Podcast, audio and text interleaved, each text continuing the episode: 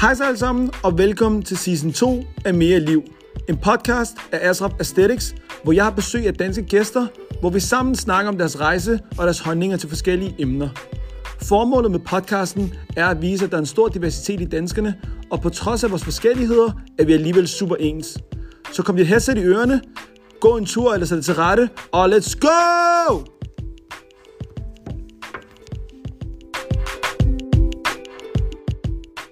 Hej så alle sammen, og velkommen til en ny episode af Mere Liv. I dag har jeg besøg af en af mine, mine rigtig tætte venner, en mand, som er færdiguddannet psykolog, Mahdi Majid. Velkommen til.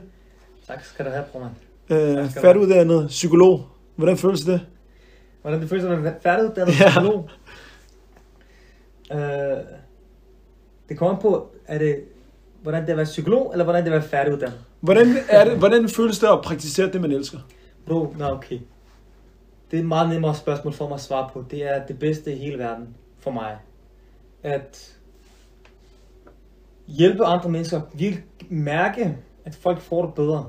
At mærke, at folk, dem der, dem der kommer i terapi hos mig, dem jeg hjælper, de kan mærke, jeg kan mærke på dem, at de, når jeg kan mærke på dem, at de bliver bedre, når jeg kan mærke på dem, at de bliver øh, mere, de bliver lettere i kroppen, de smiler mere, det gør min verden bare meget bedre. Alhamdulillah. Jeg elsker, jeg elsker det. Fedt. Jeg elsker det. Og jeg elsker det, fordi jeg elsker at hjælpe andre mennesker. Fordi jeg tror, det er det, vi er her for. Øhm, Jeg tror på, at vi som mennesker har et kæmpe, kæmpe, kæmpe, kæmpe stort potentiale i os. Altså, det er så stort, at det er ubegribeligt for os, hvor stort det potentiale vi har. Ikke? Og, og jeg tror, at vi har en iboende drivkraft mod at realisere det her potentiale. Der er noget i os, der driver os mod at realisere det her potentiale. Okay? Og jeg tror så på, at under de rette omstændigheder, og hvis man giver sig selv lov til det, og hvis man er under de rette omgivelser, så vil man per automatik blomstre. Man per, per automatik udleve det her potentiale. Og, og i mit arbejde som psykolog, der, der kan jeg være med til at skabe de her rammer for folk. Både i min praksis, altså både i den, den enkelte terapisession med den enkelte individ, hvor jeg, det kun er mig og personen over for hinanden, men også mere på gruppeplan og mere, inshallah, øh, hvis vi skal tænke helt ambitiøst på samfundsplan, at man skaber et samfund, hvor, hvor, øh, hvor der er de rette omstændigheder og de rette vilkår til, at man kan per automatik blomstre øh, og udleve det her vanvittigt smukke potentiale, man har som menneske. Og det er alle mennesker, der har det. Mig, dig og alle andre. Men jeg er fysioterapeut, og du er psykolog. Det er begge jobs, som, øh, som du pænt siger, som går ud på at hjælpe andre mennesker. Mm. Hvor tror du, at øh, det behov kommer fra? At hjælpe andre mennesker? Eller hvor, hvor, hvorfor har vi det i os?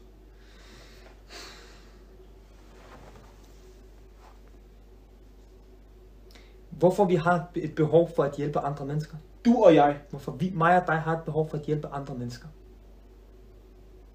Jeg tror ikke, at det er et behov. Jeg tror, at det er et, øh, et, et, et mål i livet. Et af målene i livet. Fordi vi vil gerne, mig og dig, jeg snakker om mig selv, jeg vil gerne som menneske blive et bedre menneske. Jeg vil gerne være den bedste version af mig selv. Jeg vil gerne udleve det her potentiale.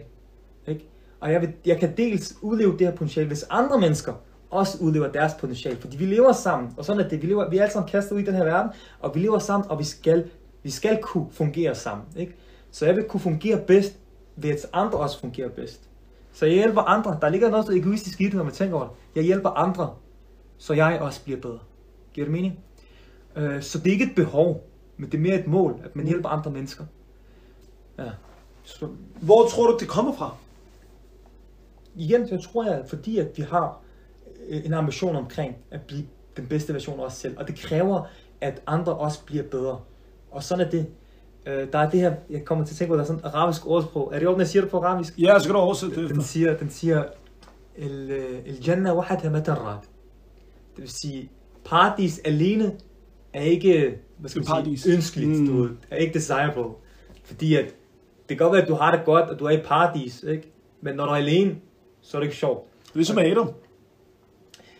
Hvilken reference tænker du på der? Jeg tænker på, at Adam han fik Eva. Mm, ja, Han var jo ensom ja, ja, ja, i den forstand. ja. Så selvom han var i paradis, så tænkte han, det er ikke sjovt alene Ja, ja. ikke? Ja. Og, og der tror jeg også, det er ikke, det er ikke rart, at det, det er fedt at være, den, at jeg er den bedste version af mig selv, hvis du også er den bedste version af dig selv, og hvis person X er den bedste version af sig selv, og så ved at vi alle sammen bare er de bedste mennesker, vi, vi potentielt kan være. Øhm, så igen, det er ikke et behov, og det kommer ikke af, at, du, at det er noget, jeg bare ønsker, men det kommer af, det det sted, det sted mål i livet, at andre har det godt, at vi, så vi alle sammen kan have det godt. Men tror du, det er noget fra vores barndom af? Altså, tror du, der er noget i os, som vi har oplevet, som gør, at vi gerne vil hjælpe andre mennesker? Man kan, jo, jo, faktisk det er et virkelig skarpt spørgsmål, du stiller. Fordi, hvorfor, der er mange, hvorfor er du ikke ingeniør? Der er mange elementer. Ja. Der er mange elementer i sin barndom, der er mange ting, man kan have været igennem, der gør en tilbøjelig til at læne sig over mod mere humanistiske eller humanorienterede øh, fag og arbejde. Øh, det kan faktisk være så, øh, bare for at tage et eksempel, hvis man altid har været den, hvis man som barn har lært, at man altid skal sætte sig selv til side for andre mennesker, man, man, man skal tage sig af sine forældres behov, for eksempel hvis ens forældre har været syge, eller ens forældre har været barnlige selv faktisk. Øh, så har man som barn lært, at jeg skal tage mig af andre mennesker. Så vil højst sandsynligt det barn vokse op og blive en, lad sige, en sygeplejerske, eller en psykolog, eller en fysioterapeut, eller en læge, eller en person, der tager sig af andre mennesker. Det er rigtigt. Så der er noget i ens barndom, der gør, at man man øh, er lettere ved at tage emner, eller tage fag og tage arbejdsområder, der har at gøre med menneskehjælp. Ikke? Men øh, jeg vil være meget påpasselig med, med at lave den her, drage den her slutning og sige, person, der har været igennem det her, ja, bliver ja, psykolog. Ja. Ikke? Og det kan, ikke, det kan man ikke altid sige. Der er så mange faktorer, der spiller ind. Det giver god mening. Men hvordan har du det egentlig? Det var en af de spørgsmål, jeg altid stiller dig, når vi mødes. Ja. Hvordan jeg har det, alhamdulillah. Og hvordan, hvordan jeg har det egentlig? Yeah. Hvordan jeg har det egentlig? Det er straks svære spørgsmål at svare på. Overordnet set har jeg det godt. Alhamdulillah. Jeg har det rigtig, rigtig godt overordnet set. Lige nu er jeg ret træt. Det har været en lidt lang dag. Øh, jeg har haft en del klienter i dag. Og nogle gange så kan man godt blive drænet øh, energisk. Og sådan, energien kan godt være drænet efter en, en, en terapisession. Øh, men overordnet set i mit liv har jeg det godt. Jeg, jeg vil sige, at jeg er et godt sted i mit liv. Alhamdulillah. Jeg, øh, øh, jeg føler mig let i kroppen. Jeg, jeg, føler mig, jeg føler mere og mere ro i hjertet. Jeg har ikke altid haft ro i hjertet. Jeg har heller aldrig, heller ikke altid haft ro i kroppen. Det føler jeg, jeg har eller begyndt at få i højere grad end tidligere. Så jeg vil sige, at jeg er et godt sted, alhamdulillah. Og inshallah, at det bliver bedre. Mm. Og det altid bliver bedre. Nu stiller jeg dig spørgsmålet, hvordan har du det egentlig? Ja. Typisk spørger man folk, hvordan har du det? Og de siger stille og roligt. Fint nok. Alhamdulillah. Hvad tror du gør, folk svarer på den måde og stiller det spørgsmål? For det er et meget basic spørgsmål. Vi forventer typisk, at folk siger, fint nok, hvad med dig? Ja. Jeg har det også fint. Yes. Altså. Jamen, først som du også lægger op til, der ligger en kulturel ting mm. i, at man bare stiller spørgsmål for bare at stille spørgsmål, for det er kutume at stille spørgsmål. Så hvis der er en, der spørger dig, hvordan har du det? Og du bare kaster ud og siger, bro, jeg har det af helvedes til, og min baba gav mig vur, og min dit gav mig, der skete det her, og jeg ved ikke hvad, ikke? Øh, så vil person, der stiller spørgsmålet, højst sandsynligt fortryde, at han stiller dig spørgsmål. For han har, ikke, han har højst sandsynligt ikke set den komme. Så der ligger helt sikkert en kulturel ting. Og udover det, så ligger der bare også det, at endnu en kulturel ting, at vi i vores kultur, og, og Hvad er vores kultur? Og nu, ja, nu skal jeg svare både i dansk kultur, altså i Danmark, her i København, men også der, vores baggrund, der at vi kommer fra arabiske hjem, der ligger ikke, der ligger ikke en kultur i, at man snakker om, hvordan man har det. Det er ikke noget, man gør. Det er bare ikke noget, man gør. Sådan er det. Altså, det er ikke engang fordi, at det er noget, man undlader at gøre. Det er bare noget, man ikke tænker på. Man skal ikke, man, jeg har aldrig nogensinde fortalt folk, hvordan jeg har det. Så selvfølgelig svarer jeg alhamdulillah til hvilket som helst spørgsmål, jeg får. Og det er inshallah noget, vi bør gøre ved. Gøre noget ved, tænker jeg. Vi skal åbne en kultur, hvor vi deler med hinanden. Hvor vi er mere autentiske og mere transparente og gennemsigtige over for hinanden. Øhm, jeg tror, vores venskaber bliver stærkere på den måde. Vores fællesskaber bliver stærkere på den måde. Vi får det bedre af det enkeltvis, individuelt, ved, ved at snakke om, hvordan vi har det. Vi behøver, hvorfor, hvorfor gå rundt og hele tiden tænke på, på mine bekymringer, på måske har jeg selvmordstanker, måske har jeg, jeg har depression, og jeg har angst, og jeg ved ikke hvad, men jeg har ikke nogen at dele det med, fordi det bare ikke ligger til kulturen, eller, det er bare ikke, eller der er ikke nogen mennesker, der reelt er interesseret i at vide, hvordan jeg har det. Der er spørgsmål om, hvordan det går, er bare spørgsmål, de stiller, fordi at det er det, man gør, ikke fordi de har en reel interesse. Ikke? Øhm, så inshallah, vi, vi, det er noget, vi skal øh, gå op med. Og jeg vil lige i den anledning sige, at det er noget, du er rigtig god til, Ashraf. Øhm, du er meget god til at presse ting ud af folk, når du kan mærke, at du ved, folk ikke har lyst til at, eller folk ikke er villige til at dele. Så siger du, bro, kom nu med. Fortæl. Alhamdulillah, jeg har det godt. Bliv ved. Hvordan er alhamdulillah? Fortæl mig, hvordan går mm. det på arbejdet?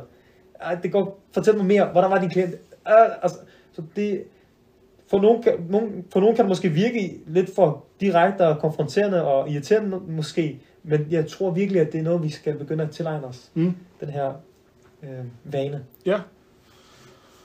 Men det nu, øh, udefra fra dig af, jeg vil faktisk gerne have, at du lige beskriver mig som person. Fordi jeg har en, en hensigt med det spørgsmål. Okay. Jeg stillede dig før, og så bringer det tilbage, men jeg vil bare have, at du beskriver mig lige ganske kort. Ja, beskriv dig med tre ord, eller bare... Bare beskriv mig som person. Jeg, jeg ser dig som en, øh, en ambitiøs person, først og fremmest. Og så ser jeg dig som et godt menneske. Øh, jeg ser dig som en meget mødekommende person også. Meget, meget mødekommende. Og øh, et øh, nysgerrigt menneske. Og noget i mig vil, vil sige, at du også er et ydmygt menneske. Tak for den fine beskrivelse. Det var så det. Jeg håber ikke, det stiger dig til hovedet. Nej, nej, det gør det ikke. Forhåbentlig ikke. Men det, jeg skal til at sige, det er, fordi med de elementer, jeg har i mig, tror du så, jeg er manipulerende? Hvis folk er komfortable med mig, og kan fortælle mig deres dybeste hemmeligheder, jeg presser på og siger, Maddie, fortæl mig, hvordan du har det. Da, da, da. Og jeg kan gøre det med mange mennesker. Jeg har mange klienter, for eksempel også, der åbner op for mig. Kan jeg så bruge deres information manipulerende? Du kan i princippet godt, men Ja. ja. jeg kan ikke forestille mig, at du er typen, der gør det. Okay. Du passer ikke ind i de, øh, de øh, personlighedstyper, der er kendt for at gøre sådan noget. Sådan noget som en borderline personlighedsforstyrret person, eller en narcissistisk person. Det er ikke noget, jeg med min begrænsede kliniske erfaring kan, øh, kan, kan sige om dig. Nej. Ja. Hvad tror du gør, jeg kan bare spille skuespil hver evig eneste dag? Det kan godt være, at du gør det, uden at jeg, så jeg kan se igennem det. Det ved jeg ikke. Jamen, er det ikke sygt i hovedet? At det er, altså, det er fuldstændig, altså, det er virkelig, virkelig et, et fedt emne, du bringer op, fordi mange af os mennesker går rundt og har masker på hele tiden. Faktisk så er det de færreste af os, der ikke har maske på. De fleste af os har maske på. Så det er faktisk en ret skræmmende ting, jeg tænker over. Øhm. Men Grunden til, at du sætter maske på, mange, eller ofte ikke du, person, grunden til, at en person sætter maske på, er oftest fordi, at personen er bange for at blive set for den person i virkeligheden er. Ikke? Så personen sætter en maske på, sætter en facade på, fordi at han, hun er bange for, at andre mennesker ser igennem personen, og virkelig ser, hvem personen i realiteten er. Ikke? Og det kommer, eller kan komme af, at personen inderst inde føler, at han er et dårligt menneske, eller at han er øh, et ondt menneske, eller at han bare ikke er god nok, for eksempel. Ikke? Og når personen har de her følelser, så vil jeg helst gerne øh, skjule dem for andre mennesker. For det vil være smertefuldt for ham at opdage, eller hende, at opdage, at, eller at, at øh, ja, lade folk, det er smertefuldt for personen at at øh, finde ud af, at folk ved det her om personen, at han Mm. er dårlig, at han er et Mm. ondt menneske. Og derfor så får man øh, den her facade, eller så sætter man den her facade på, eller den her Ja. maske på. Problemet er, at man så, man kan gå rundt og have den her maske på i så lang tid, at man ikke engang ved, at man har maske på. Ikke? Man ved ikke engang, at man inderst inde tror, at man er dårlig, at man inderst inde tror, at man er et dårligt menneske, eller et ondt menneske, eller ikke god nok. Ikke? Og øh, Det betyder bare, øh, bare, bare, det betyder, at personen lever et uautentisk liv. Personen kender ikke sig selv. Personen er ikke et med, med sit hjerte og med sine følelser og med sine tanker og med sit rigtige person, sin rigtige, sit rigtige selv. Og det er et problem, fordi at, og grund til, at det er et problem, er for, blandt andet fordi, det, det er en forhindring i, at du bliver et fuldkomt menneske. Det er en forhindring i, at du udlever det her tidligere nævnte potentiale. Og det er også noget af det, vi, man, man gør i, i psykoterapien blandt andet, det er, at man afmasker, eller man afmaskerer de her facader. Ikke? Man bevidst gør for patienten, eller for klienten, at klienten har gået rundt, eller personen har gået rundt i så mange år, og haft en facade på, og haft den her maske på, uden at han selv ved, at han har haft den på. Ikke? Øhm, og når personen så opdager det, og, bevidst bliver, og det bliver bevidst for personen, så kan han stille og roligt begynde at tage masken af, og så kan han i højere grad leve i et mere autentisk liv.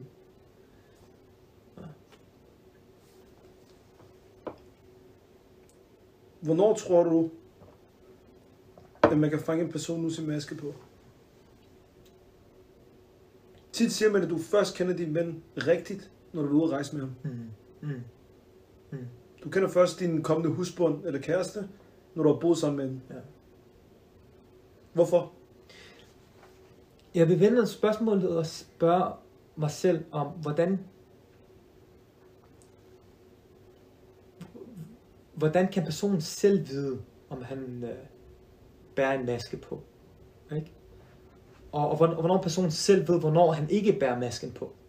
Og der vil jeg sige, at når personen er alene, så ofte så vil, når man sidder fuldstændig alene, uden telefon, uden en bog, og bare sidder der og reflekterer, ikke? så vil, tror jeg, mange af ens følelser og mange af ens tanker, de vil komme, komme til liv, så de vil komme op til overfladen. Ikke? Øh, og det er der, hvor man vil begynde at konfrontere sine følelser, sine tanker og sin, det, her, det sit indre selv. Ikke? Og det er derfor, du kan se hos mange mennesker, der er mange også mennesker, som ikke tør at være alene med os selv. Vi prøver altid at distrahere os. Vi sidder altid med telefonen, vi sidder altid med øh, computeren, og hvis vi går en tur for, vi kalder lige på en shabab, vi kalder på en ven, vi, gider, vi siger, hey, lad os gå en tur, jeg tør ikke at spise alene i en restaurant, fordi jeg skal, jeg skal altid være social og være sammen med en person. Jeg tør ikke at være alene med mig selv. Ikke? Og det kan være en, en indikation for, at en person ikke tør at være alene, fordi af frygt for sin, de her, sig selv, af frygt for sig selv, af frygt for at opdage, hvem han i virkeligheden er. Ikke? Øh, Og måske svarer du så på dit spørgsmål i forhold til, når du tager ud og rejser med en person, eller når du bor sammen med en person, så kommer hans sande, eller hans eller hendes sande jeg frem, fordi at I er alene. Fordi at personen er alene, og der ikke er den her mulighed for maske på mere. Vil det sige, at øh, hvad de, øh, en person, som er en ekstrovert, han er typisk dårligere, eller har dårligere forhold til sine følelser? Nej, ikke nødvendigvis. Sådan kan man ikke sige det. Nej? Nej, det, det, sådan kan man ikke sige det. Hvad er din holdning så til de to roller? Hvilke roller? Altså, Hvis man kalder det lidt træk. At være introvert og være ekstrovert. Det er, altså i, i, i litteraturen, hvis man bare kan kigge ja, på det rent, ja. den psykologiske litteratur, så er det bare med godsøjne personlighedstræk, hvor det er i forhold til, hvilke præferencer man har som menneske. Og det er noget, man er enten er født med, eller noget, man, man får gennem op, sin opdragelse. Og en introvert person er en, en som øh, heller vil være alene med en bog for eksempel, eller øh, sidde hjemme fredag aften i stedet for at tage ud, hvorimod en ekstrovert person trives mere i sociale sammenhæng. Ikke? Øh, jeg tror helt sikkert på, at du kan finde situationer, hvor en ekstrovert person netop er ekstrovert, fordi at, at øh, han er bange for at lære sig selv at kende. Ikke? Men jeg vil ikke sige, at jeg vil ikke lave den her konklusion med ekstrovert er lige med. Ja. Godt det, vil være, det er påpasseligt med at sige. Fedt. Ja. Hvad er så med de to træk med de? Mm. Kan, hvad, hvad er det sådan din generelle holdninger til de træk? Folk, der er ekstroverte, hvor kommer det fra? Hvad, hvad tror du sådan, nu har du sagt, hvor det kommer fra, det kommer sådan genetisk, men kan en ekstrovert, ekstrovert godt være introvert, eller introvertiske træk, mm. og omvendt. Mm. Mm. Ja, altså, øh, jeg tror meget, mange af de her træk er flydende. Mm. Så det er ikke fordi, at man enten er ekstrovert, eller så er man introvert. Det er der ikke noget, der hedder. Jeg, jeg er meget imod, når folk siger, at jeg er ekstrovert. For det, det du, finder, du kan være i en situation, hvor du er ekstrovert, og så er der i andre situationer, hvor du er introvert. Så det er meget, meget af det er situationsbestemt. Meget af det handler også om, hvilken periode du er i dit liv. Kommer du ud for en kæmpe, kæmpe stor ulykke, for eksempel, ikke? og det fuldstændig ændrer dig som person, eller den her, så er du i en periode, hvor du stopper med at være ekstrovert, for eksempel, eller hvor du netop bliver ekstrovert for at cope med dine problemer. Ikke? Så det, jeg tror, det er meget mere dynamisk og flydende, end man, man tror, end man præsenterer det. Øh, ja. Øh, introverte mennesker er måske kendt for at have en, øh, en mindre vennegruppe, mm. som de er meget intime med. Ekstroverter er typisk kendt for at være nogle mennesker, der, eller personer, som har et stort netværk, mange bekendtskaber, men ikke reelt sådan nogle dybe nogen. Hvor føler du, at du hører til med det? Og har du, er du gået fra jeg, den ene til den anden? Jeg vil gerne se mig selv som en syntese.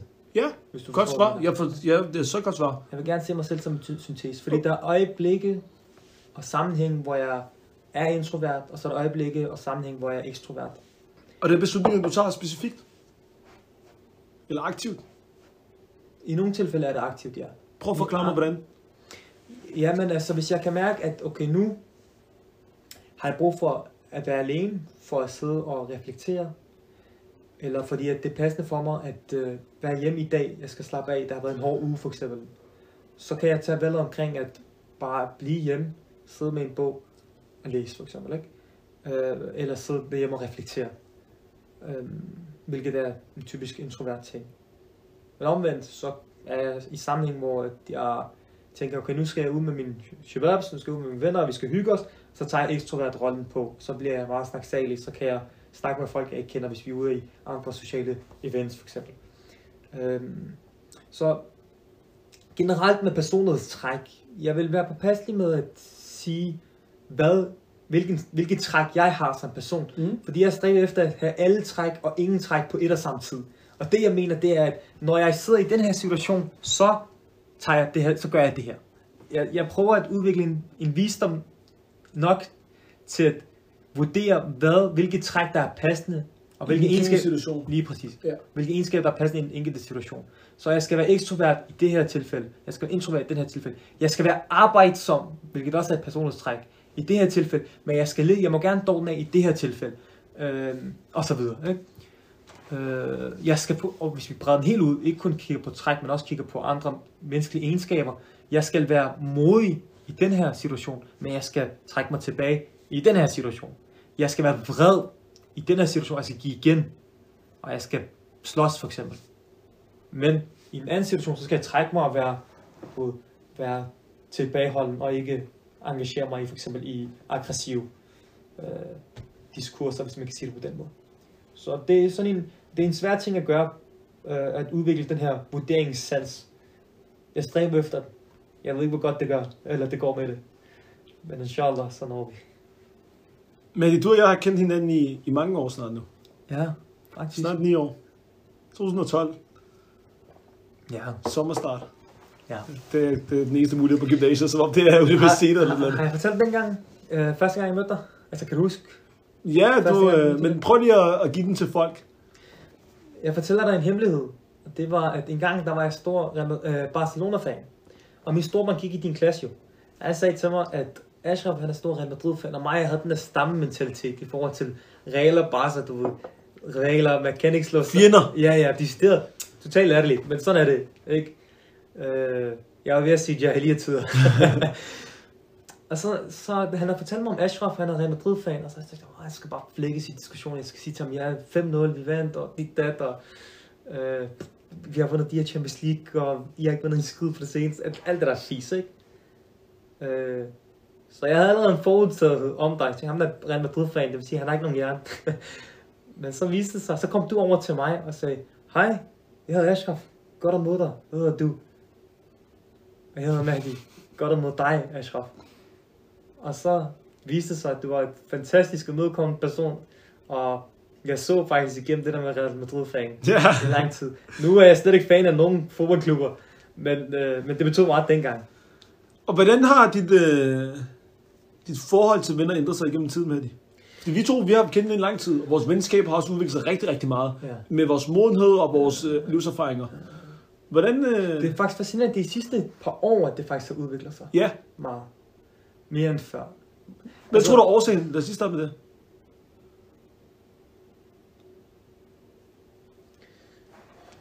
Det er et godt spørgsmål, Asger.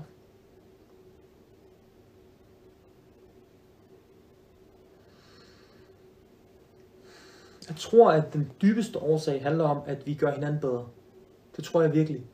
Fordi at jeg har, for at svare på det spørgsmål, du lige var ved at stille, øh, mit forhold til venner har ændret sig rigtig meget siden dengang vi først mødtes. Fordi at før, der kan jeg huske, at jeg, jeg var venner med hele verden. Og hvis jeg var venner, hvis jeg så en person flere gange i løbet af ugen for eksempel, ikke? så var det en, min bedste ven. Så min bedste ven var vurderet ud fra kvantiteten, hvor, lang, hvor mange gange jeg så ham. Ikke? Og øh, det betød så, at jeg skiftede min bedste ven ud hver, hver måned, faktisk. Og jeg, jeg følte, at hele verden var min ven, altså, og jeg, jeg stoler på hele verden meget naiv indstilling. Øh, men jeg har lært på en hård måde, vil jeg sige, at det, det er ikke enhver person, der smiler til dig, der er din ven. Og derfor skal man være påpasselig med, hvem man er venner med.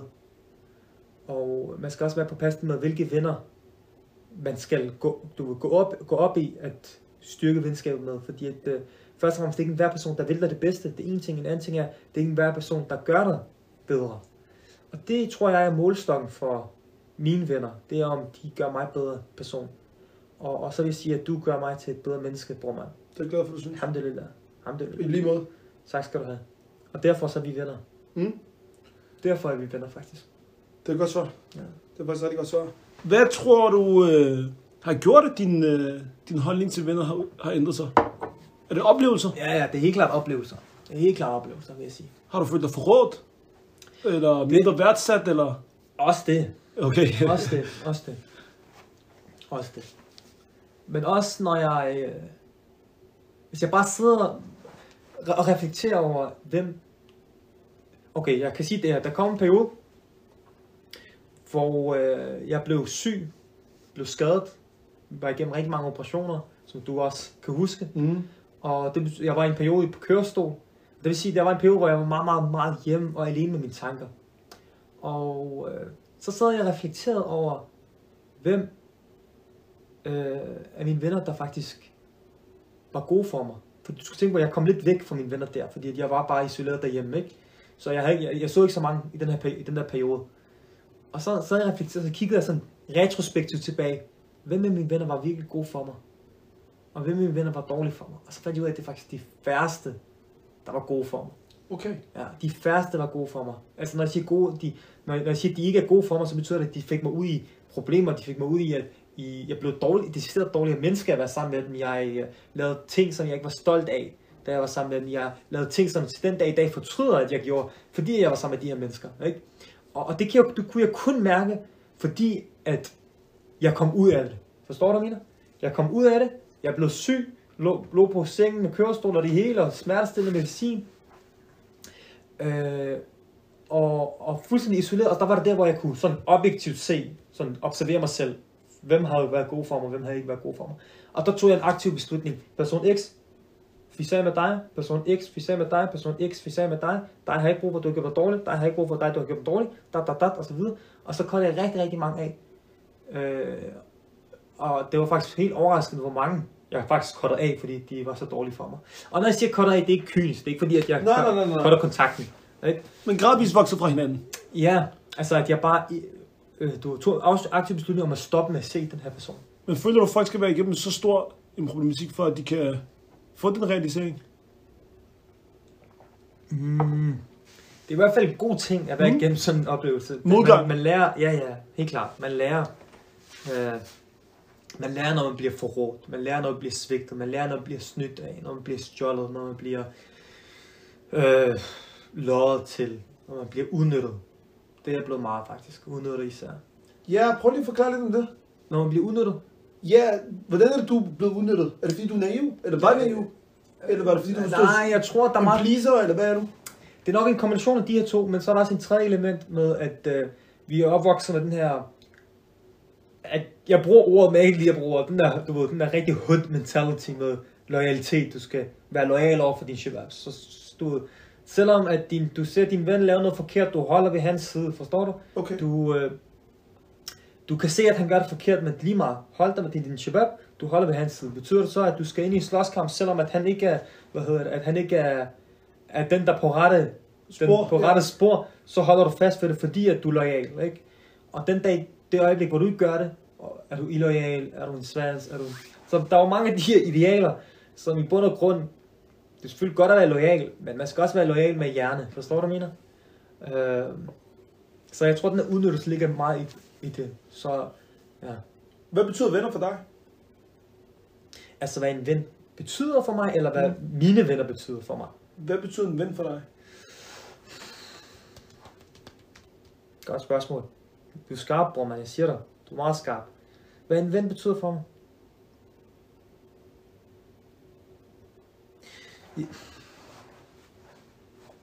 Først og fremmest, igen, jeg siger det igen, at personen gør mig til et bedre menneske, det er min ven. En, en ven er en, der gør mig bedre menneske, og har en oprigtig interesse i at gøre mig til et bedre menneske. Har en oprigtig interesse i at gøre mig til et bedre menneske. Jeg kan fortælle dig den her oplevelse, og det rørte mit hjerte, bror, man. Jeg siger dig, puha, jeg fik et opkald af en ven. Fortæl dig om min ven. Det er jeg glad for at høre. En ven. Ja. Ja. Jeg fik et opkald af min ven. Og han sagde til mig, Mahdi, jeg har en gave til dig. Uh, er du hjemme? Jeg tænker, er det galt, men hvem er det, der... Hvem, hvem gør sådan noget i dag, ikke? Så kommer han, han giver mig baklava, han giver mig blomst. Okay? Han giver mig blomst, bror, mand. Han fik mig til at føle mig som en gris, okay? Og det betyder pige. Og det betyder ikke noget, hvad det Han fik mig betyder. til, at- ja, ja, han fik mig til at føle mig som en dame. Okay, han gav mig en blomst. Og så siger jeg til mig, så snakker jeg til ham, bror mand, okay, jeg er ikke født i går, hvad er motivet? Fortæl mig, der er et eller andet. Så siger han til mig, jo, jeg, jeg tog det med som en icebreaker, for at bløde dit hjerte op, men jeg skal fortælle dig noget alvorligt. Okay. Og så lister han mig en række, en hel række, han sagde, det er 1, 2, 3, 4, det, det, der er noget galt med dig der. Jeg så dig, du gjorde det her, det er jeg ikke stolt af, det er forkert, at dig gør sådan. Hold da op, en ven. Ja. Og han, og han siger til mig, ja, du Hvor længe siden det undskyld? For to uger siden eller sådan noget. Hold da op, en ven. Fuldstændig. Shout out, brother. Jeg siger dig, jeg håber, du behøver ikke nævne hans navn, men hold da op, en nej, ven. Ja, okay. Ja. Han, Wallah billah, jeg siger til dig, han ringer mig bare op, okay? Han sagde til mig, Mahdi, jeg skal snakke med dig. Så siger han til mig, du, du, øh, øh, du gjorde det her. Din tunge, den er blevet øh, forurenet. Du bandede, jeg hørte dig band forleden dag. Jeg hørte, du sagde, snakke om det her, om ham her. Dit, og så lister han for mig, bror man. Han lister han bare for mig. Han siger, det, det skal du tage dig sammen. Det er ikke flot af dig. Fordi du er et godt menneske, og det klæder dig ikke at have sådan nogle dårlige egenskaber. Hvordan fik du dig til at føle? Altså, jeg, jeg gjorde mig fuldstændig rørt. Jeg, siger, og jeg var så taknemmelig. Jeg tænkte, bror mand, det er det ikke også? Det sætter jeg så, så, så, så stor pris på. Jeg kan ikke engang gengælde, hvor stor pris jeg sætter på det her. Tak for, at du gør mig til et bedre menneske. Du er min rigtige ven. Hvad gjorde, at du ikke sagde til ham, fisler I med dig? Jamen, det er fordi, at jeg, har, jeg prøver at have en rigtig oprigtig interesse om at gøre mig selv bedre. Jeg er ikke så succesfuld i det hele tiden. Obviously, fordi jeg laver de her fejl, som min ven påpegede. Men jeg har en oprigtig interesse i at gøre mig selv bedre. Og bede for mig, om at jeg bliver succesfuld i den her rejse, Klart. om at blive et bedre menneske. Øh, men, øh, men det er derfor, at jeg ikke sagde fisag med dig. Han var selv bange for, at jeg sagde fisag med dig, for Ja. ja. det er faktisk en, en, en aggressiv ting at sige. Jeg skulle til at sige, at liste ting op, Yes, yes, fejl yes. ved et menneske. Yes. Det er ligesom at sige, ved du hvad, nu er jeg, nu er jeg klar til at belære dig. Lige præcis. Og det gør noget ved menneskets ego. Der skal vi nok komme tilbage til. Yes, men det er også derfor, han startede med at give mig baklava og blomster. Ja, se? han dig lidt op. Det var, det var smart. Yes, yes. Og så gik vi selvfølgelig en lille tur, og så sagde han, okay, min reelle formål med dagens uh, Okay, besøg, det er XYZ. sej. Ja, virkelig sejt. Ej, men det blev jeg så glad for. Og det er en ven. Ja. Ja. Du og jeg har snakket på et tidspunkt om at være venner af en vennegruppe. Ja. Øh, hvad er det selve det emne? Hvad sker der ved, at man øh, er venner af vennegruppen, og Ja. ikke vennerne i den enkelte gruppe? Det er et kæmpe stort problem, hvis du spørger mig. Det er også min erfaring, at det er et problem, at du har vennegrupper. Er det et problem? Lad mig fortælle dig, hvorfor. Ja, prøv at uddybe den. Altså, i sig selv er det ikke et problem, men det er et problem i det omfang, at du faktisk ikke er venner med de enkelte individer, når du er venner med en gruppe. det er virkelig problematisk, at du sætter gruppen, vennegruppen før individerne i gruppen, hvis det giver mening. Så jeg har haft mange vennegrupper, hvor jeg har, lad os sige, seks mennesker eller syv mennesker i en gruppe, og vi har en gruppechat på øh, Messenger, og vi kalder dem for, jeg ved det ikke, uh, team, uh, team uh, et eller andet, hvad skal vi kalde? Team Netcafé. Team Netcafé, hvad et eller andet Ja. sådan noget, okay? Eller team uh, Barca, eller team... Og, og så har person A, B, C og D, de her mennesker, de er med. Når jeg er venner med den her gruppe, og jeg sætter vennegruppen, før jeg sætter... Eller lad mig fortælle det på den her måde. Min oplevelse har så været, at jeg har... At vennegruppen er kommet før de enkelte individer. Okay? Så jeg vender venner med gruppen, før jeg vender venner med gruppens individuelle mennesker. Det betyder så, når der kommer splittelse i gruppen, eller når gruppen ikke er der, så er jeg ikke venner med de her mennesker i virkeligheden. Jeg har ikke en relation til mennesken på individuel plan, men jeg har en relation til gruppen. Ikke? Men gruppen i sig selv er ikke en skid jo. Gruppen er abstrakt ting. Gruppen er, en, øh, er, er ikke et menneske jo. Og så betyder det, at du faktisk reelt set ikke er venner med nogen, når du er venner med gruppen først. Okay? Og derfor så går jeg op, jeg går meget op i, at jeg, øh, at jeg er venner med enkelte personer, før jeg er venner med gruppen. Og hvis jeg er i en vennegruppe, hvilket jeg er lige nu, jeg har mange vennegrupper stadig, så prøver jeg så vidt som overhovedet muligt at invitere enkelte individer ud. Altså, så jeg mødes med person A uden for gruppen, for at skabe en relation til person A, og så mødes jeg med person B, for at skabe en relation med person B uden for gruppen. Ikke? Sådan så, at hvis gruppen krakelerer af whatever reasons, fordi det kan ske, så er jeg stadig venner med de enkelte individer. Rigtig sejt. Hvordan øh, med de, øh, det er fordi, jeg sidder og tænker på vennegrupper. Tit er det sådan et lukket miljø. Mm. Det er folk, der kender hinanden. Ja. Der har forhold til hinanden. Hvordan kommer man ind i en vennegruppe? Fordi det er tit, øh, der er en måde at snakke på. Der er en måde at opføre sig på. Sådan gør vi ikke her. Og så kommer der en person ekstern og med den ene dag. Hvordan bliver han en del af det? Hvordan han bliver en del af vennegruppen, siger du? Ja, Jamen, der må være nogle psykologiske overvejelser også, tænker jeg. jeg har ikke tænkt så dybdegående over det, men Nej. umiddelbart skud for hoften vil jeg sige, at når, når du er i en vennegruppe, gruppen er der for et formål, så der må, være, der må der være et eller andet fælles, der samler jer. Om det er netcafé, som vi nævnte lige før, om det er fodboldgruppen, eller om det er naturgruppen, en gruppe, som tager i skoven med, med for eksempel. Ikke? Øhm, og så det bliver fællestrækket. Så når der kommer en person udefra, der passer ind i det fælles, så bliver han automatisk også en del af gruppen, tænker jeg. Men det, det i forlængelse af faktisk det, jeg lige sag, sagde lige før, det betyder også, at hvis de enkelte individers interesser ændrer sig, eller hvis gruppens fælles formål ændrer sig, så vil gruppedynamikken også ændre sig. Og det er igen derfor, det er et problem, at man sætter gruppen, før man sætter forholdet til individet. Det giver så god mening. Først snakker vi Jeg om... vil lige sige det her, Brunner. Ja, Apropos fællestræk, det er bare lige en lille historie. Som Jalaluddin Rumi, som vi kender så godt. ja. Ikke? En legende. Nogle, der ikke, dem, der ikke kender ham, det er en af historiens bedste og, øh, kærlighedspoeter. Han har den her, han levede i det 12. århundrede, man siger, han er faderen til sofisme. Eller i hvert fald en, en øh, anerkendt figur inden for sofisme. Og øh, han har den her fortælling, hvor det er selvfølgelig beskrevet i et digt, og jeg gør ham meget uret ved at prøve at parafrasere, så undskyld. Men øh, han har det her digt, hvor han ser en, jeg tror, det er en pelikan og en and, der, øh, der er venner. De, de er sammen, de fanger sammen, de flyver sammen, de er sammen. Han, så han, han, observerer dem, okay? De er pelikan og en and. Og så undrer han sig over, han tænker, hvordan kan en pelikan og en and være venner? De er jo to forskellige arter. Hvorfor er de venner? Men så opdager han, at begge ender er handik eller begge dyr, undskyld, er handicappet. Anden mangler øh, en vinge eller en fod, tror jeg det var i beskrivelsen, og pelikan det samme. Så godt nok var de to forskellige, at, at to forskellige arter, men det der gjorde, at de var venner, det er, at de havde et fællestræk, og det var, at de var begge to handicappede.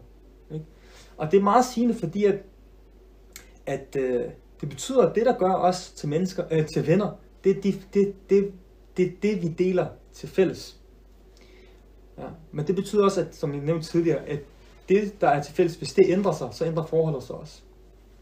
Så måske skulle man designe sin fællestræk ud fra noget, som ikke kan ændres, eller at man er bevidst omkring, når det bliver ændret, at man så adresserer, at fællestrækkene ændres. Ja. Fedt svar. Vi snakker før om din ven, din fantastiske ven før, Mm. øh, og måden han præsenterede tingene for dig for med det. Det kan jo gøre noget ved menneskets ego eller arrogance. Hvad betyder de to ting for dig? Ego og arrogance. Ja. Jeg tror, vi kan bruge lang tid på at prøve at definere, hvad ego og arrogance betyder. Men jeg kan fortælle dig, hvad jeg associerer Din egen lige præcis. Jeg vil kun have hørt den anden Jeg kan fortælle dig, hvad jeg associerer Fordi med. øh, jeg ved, du godt kan gøre det bogligt. Ja, og egoet for mig, det er, når jeg har en følelse af, at jeg, jeg, jeg er. At jeg er et eller andet. Jeg er god. Jeg er stærk. Jeg kan det her, og jeg kan det her. Når der kommer jeg ind, så er det der, hvor egoet er på spil. Ikke? Og arrogancen bliver så, når man, tror jeg, når man begynder at tro, at jeg faktisk er et eller andet, I am all that, jeg er big shot. Jeg er, jeg er. Så jeg tror for mig, der handler ikke arrogance nødvendigvis om, at man føler sig, øh, man, man er nedladende over for andre mennesker for eksempel, at man føler sig ophøjet over andre mennesker. Ikke nødvendigvis, men bare det, jeg går rundt og tror med mig selv, at jeg er et eller andet, at jeg, du ved, jeg, jeg lader tingene stige mig til hovedet. Mm. Ikke? Øh, jeg føler, at du, jeg er bare så god til psykologi, og jeg er så god til at give terapi, og jeg er så god til at rime lige pludselig.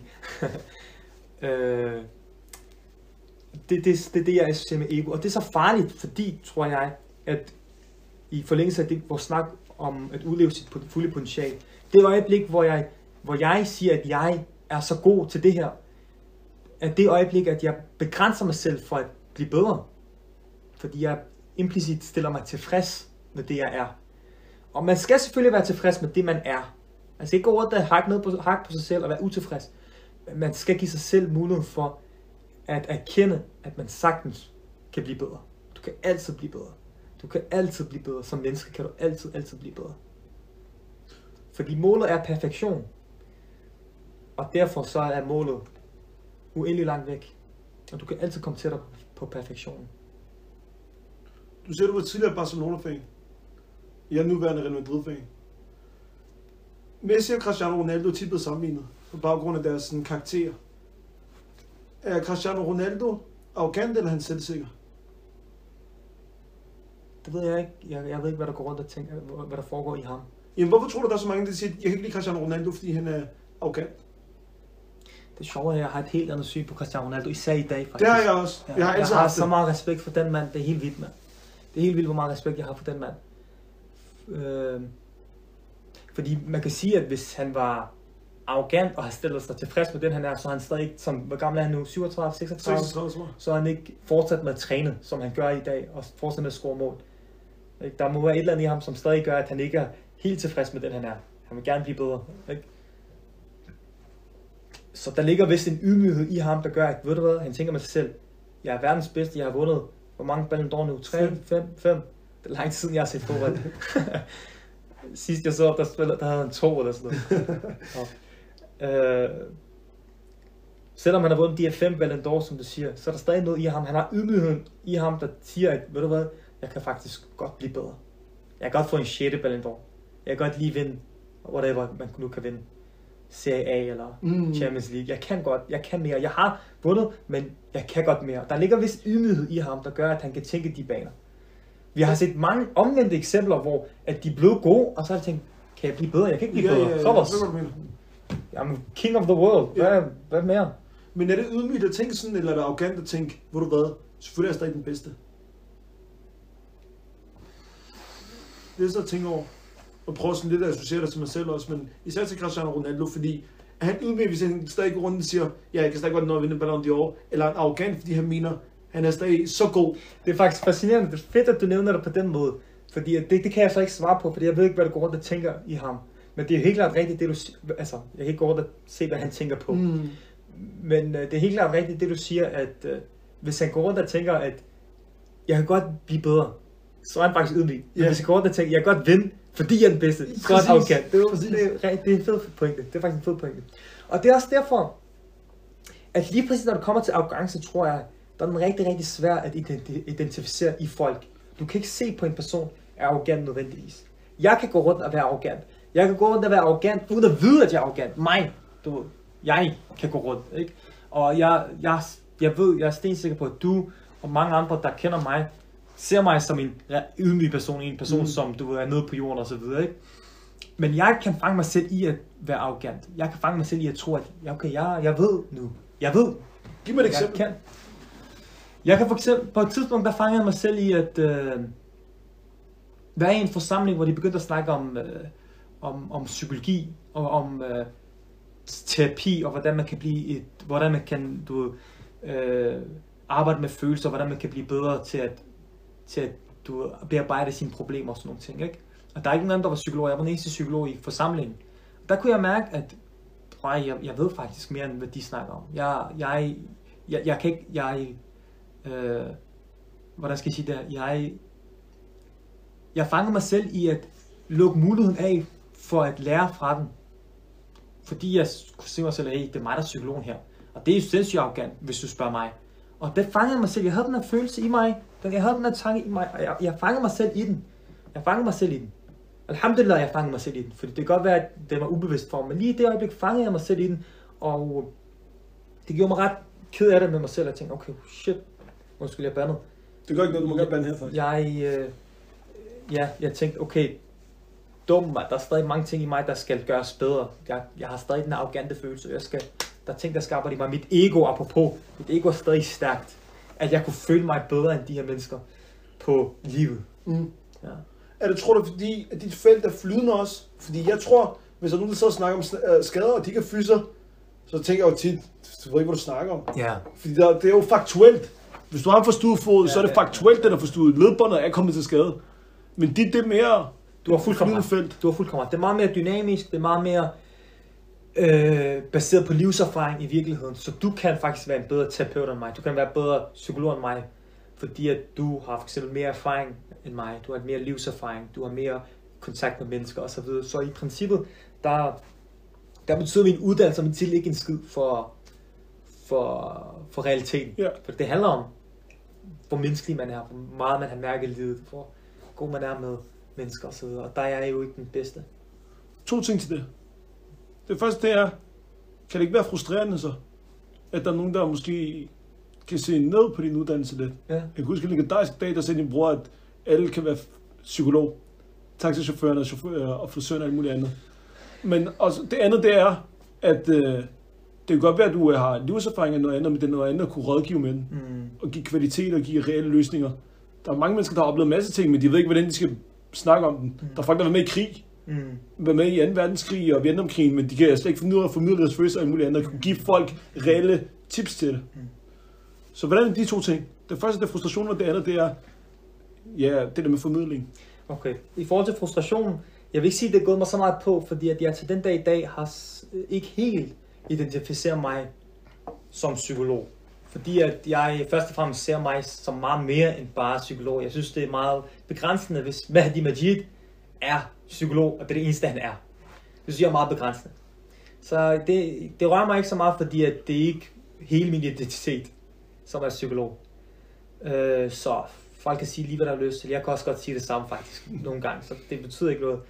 Men i forhold til formidling, jo, altså du har helt klart ret. Måden jeg forstår dit spørgsmål på, ret jeg hvis jeg tager fejl, men du stiller mig spørgsmål omkring, at bare fordi man har meget livserfaring, og man har været igennem alt mellem himmel og jord, så betyder det ikke, at man er en god formidler. Men jeg, eller som psykolog, Lige præcis. så er jeg en formidler. Typisk. Typisk. Typisk. Der findes også dårlige psykologer, men Mm. typisk vil man tænke, at psykologen ved, hvilke redskaber og værktøjer han skal bruge til at få nogle ting frem i vedkommende og give løsninger og muligt andet. fuldkommen ret i. Du har da fuldkommen ret i, at som psykolog og gennem min uddannelse og gennem min erfaring, der har jeg bare lært nogle redskaber, nogle værktøjer til at hjælpe andre mennesker. Ikke? Til at bear, få, få dem bearbejdet deres følelser, til at komme ud med nogle traumer og så videre. Øh, men, øh, men jeg vil sige, at mange af de her værktøjer også er menneskelige værktøjer. Så du kan sagtens få dem gennem livet. Du Mm. kan sagtens få dem gennem erfaring, de her værktøjer, man bruger. Øhm, men jo, altså selvfølgelig, selvfølgelig er det specielt at være psykolog. Selvfølgelig er der nogle ting, som gør mig anderledes og mere kvalificeret til at hjælpe andre mennesker, øh, end folk, der ikke er det. Så ja, Fedt. det vil sige, der er begge sider af der. Nu åbner for et emne. Jeg håber, vi kan tage det ind, lige inden den dør her. Men det er i forhold til alt det, vi har snakket om, Hedy. Øh, Jeg vil gerne relatere det til to ting. Yes. Og det er, hvad tror du, man gør, at man har gode mennesker og dårlige mennesker i sit liv? I den forstand, at øh, i ens vennegruppe, så tror jeg godt, at man i en vennegruppe, vennegruppe godt kan se, der er nogle dårlige elementer. Der er selvfølgelig dårlige elementer ved os alle sammen. Mm, Mm. Men man har et reelt dårligt menneske i sin vennegruppe, man ikke gør noget ved det. Mm. Og man er gode mennesker, og de er, altså... Hvad tror du gør det? Jeg, jeg, jeg er ikke helt med på spørgsmålet. Nej, det er måske også øh, dårligt formuleret af mig. Øh, tit, nu kan jeg bruge mig selv som eksempel for eksempel, så kan man have venskaber fra, man var ung af. Og dem er man bare sammen med en gang hver anden eller tredje måned, fordi det er bare sådan, det er. Vi har kendt hinanden hele livet. Men man ved egentlig godt, de her mennesker, de er egentlig ikke så gode for mig. Mm. Og ens andre vennegrupper kan sige, hvorfor hænger du ud med dem? De er jo ikke gode for dig. Mm. Men man gør det alligevel. Mm. Hvad tror du er årsagen, for eksempel? Hvad, er det, jeg tror årsagen er Ja. til, at jeg fortsætter med at være sammen med folk, jeg ved er dårligt for mig? Ja. Er det spørgsmål? Ja. er det nostalgi? Er det øh, fælles ting? Mm. Er I stedet at grine over det, I lavede i 4. klasse? Eller hvad, hvad tror du er det? Altså, de to bud er meget gode bud, vil jeg sige. Så dem vil jeg købe. Mm. Og så vil jeg sige, at øh, som du også sagde lige før, vi har alle sammen dårlige elementer i os. Så måske er der noget i dig, et dårligt element i dig, et dårligt træk i dig, en dårlig side i dig, der tiltrækker dig til den her person. Ikke? Så godt nok er han dårlig for dig, men du kan godt lide, at han er dårlig for dig inderst inde. Ikke? Øhm, så der kan ligge, ligge det element, at du faktisk gerne vil være dårlig. Det lyder meget mærkeligt at sige, for det selvfølgelig vil vi gerne være gode, men der ligger bare sider i os, der trækker os mod de dårlige øh, sider. Og øh, det kan være årsagen til, at man fortsætter med at, med at være sammen med dårlige mennesker, dårlige med godsøjne, ikke? Ja. ja, fordi det afhænger af selvfølgelig præcis, som du siger med godsøjen, hvad man vurderer som værende dårligt. Ja, og så er der måske, og så tror jeg heller ikke på, at der er et menneske, som udelukkende er dårligt. Nej, nej. Og udelukkende er godt heller. Øh, jeg vil sige, at den er større, mere sandsynlig. Okay. Men, men jo, du har helt klart ret, det er rigtigt. Altså, det er meget svært at bare være et godt menneske, fordi vi alle sammen har et dårligt side i os. Mm. Øh, og så ligger der bare i forhold til angsten for, for at prøve, for at prøve ud af det her venskab. Du skal tænke på, det kræver en vis konfrontation. Det kræver en vis mod, at du bryder med, med, med en ven. Så det kan være meget Ej, jeg skal, jeg skal spørge dig om det her. frygtsomt for Jeg skal spørge dig om det her. Jeg vil godt, jeg vil godt sige noget, men jeg bliver nødt til at spørge dig om det, inden vi slutter. Udtrykker du gennemsnittet af dine fem nærmeste venner? Ja, Hvad er din holdning til det? Og nu, nu prøver jeg at specificere det, fordi ja, jeg er med. med mine værdier og den baggrund, jeg kommer fra, jeg har mange forskellige vennegrupper, det ved du. Mm. Jeg kan tage fem venner, og så sige, gennemsnittet af de fem venner, det er mig. Og så passer det slet ikke til mit værdigrundlag. Min muslimske værdigrundlag i hvert fald. Det passer måske til min, nogle af mine grundlag, som at være barmhjertig og god over for andre mennesker og muligt andet. Men det passer ikke til en måde, jeg ser mig selv på. Mm. Og så kan du tage med fem andre venner, og så kan jeg tænke, wow, det er godt, at de repræsenterer mig. Hvad synes du om det udtryk? Jeg må være der svar skyldig. Jeg har hørt mange gange det der udtryk, og der er, se- og der er også rigtig mange ordsprog, der siger, at hvis man vil lære en person at kende, så skal man se på hans venner. Der er mange af de her ordsprog. Jeg må være der svar skyldig. Jeg kan ikke svare på dit spørgsmål. Okay, men er du Jeg, enig i jeg ved det ikke. Til, til en vis grad er jeg. Til Ja. en vis grad er jeg. Prøv at uddybe det. Til en vis grad er jeg. Jamen fordi at du, øh, du er sammen med de mennesker, du trives omkring, og du er sammen med de mennesker, hvor jeg har et fælles mål. Okay? Og derfor, fordi I deler så meget, så må det også være en vis afspejling af dig som person.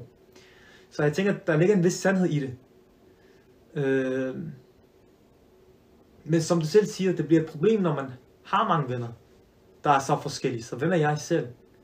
Så det, det er derfor, jeg synes, det er, et, det er en kompliceret ting. Jeg kan ikke give dig et svar.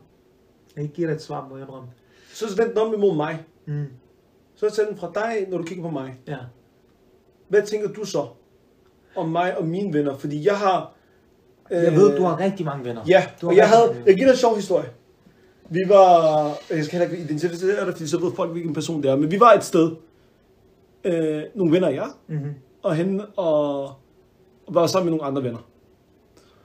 Og den ene, den, den her, i den ene vennegruppe, han kendte ikke ham fra den anden vennegruppe så godt. Så der er person X, vi henter besøg, og person Y sammen med mig henter besøg person X, eller vi er sammen med person X, ikke? Og så siger person X til mig, det giver ikke nogen mening, du er venner med person Y.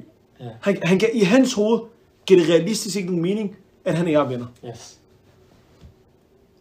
Jeg, jeg vil gerne høre, når du så kigger på mig og mine vennegrupper, hvilke mennesker jeg interagerer med, hvad gør du så ved dit syn på mig, Mahdi?